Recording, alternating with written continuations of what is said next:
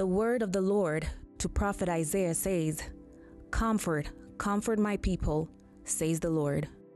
Prophet Bushiri says, There's victory, in spite of the spiritual battle the ministry is facing.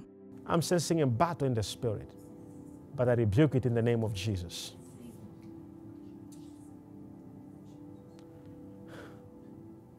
We shall overcome. Now, hear this. We shall overcome. The name of Jesus is powerful than what the enemy is planning. The prophet of God encouraged the church not to be faint hearted or lose hope in the face of the persecution he was going through. That is completely victory in the name of Jesus. Do not fear. Do not dread. Do not cower. Do not be shaken. Do not lose hope. Do not be faint hearted.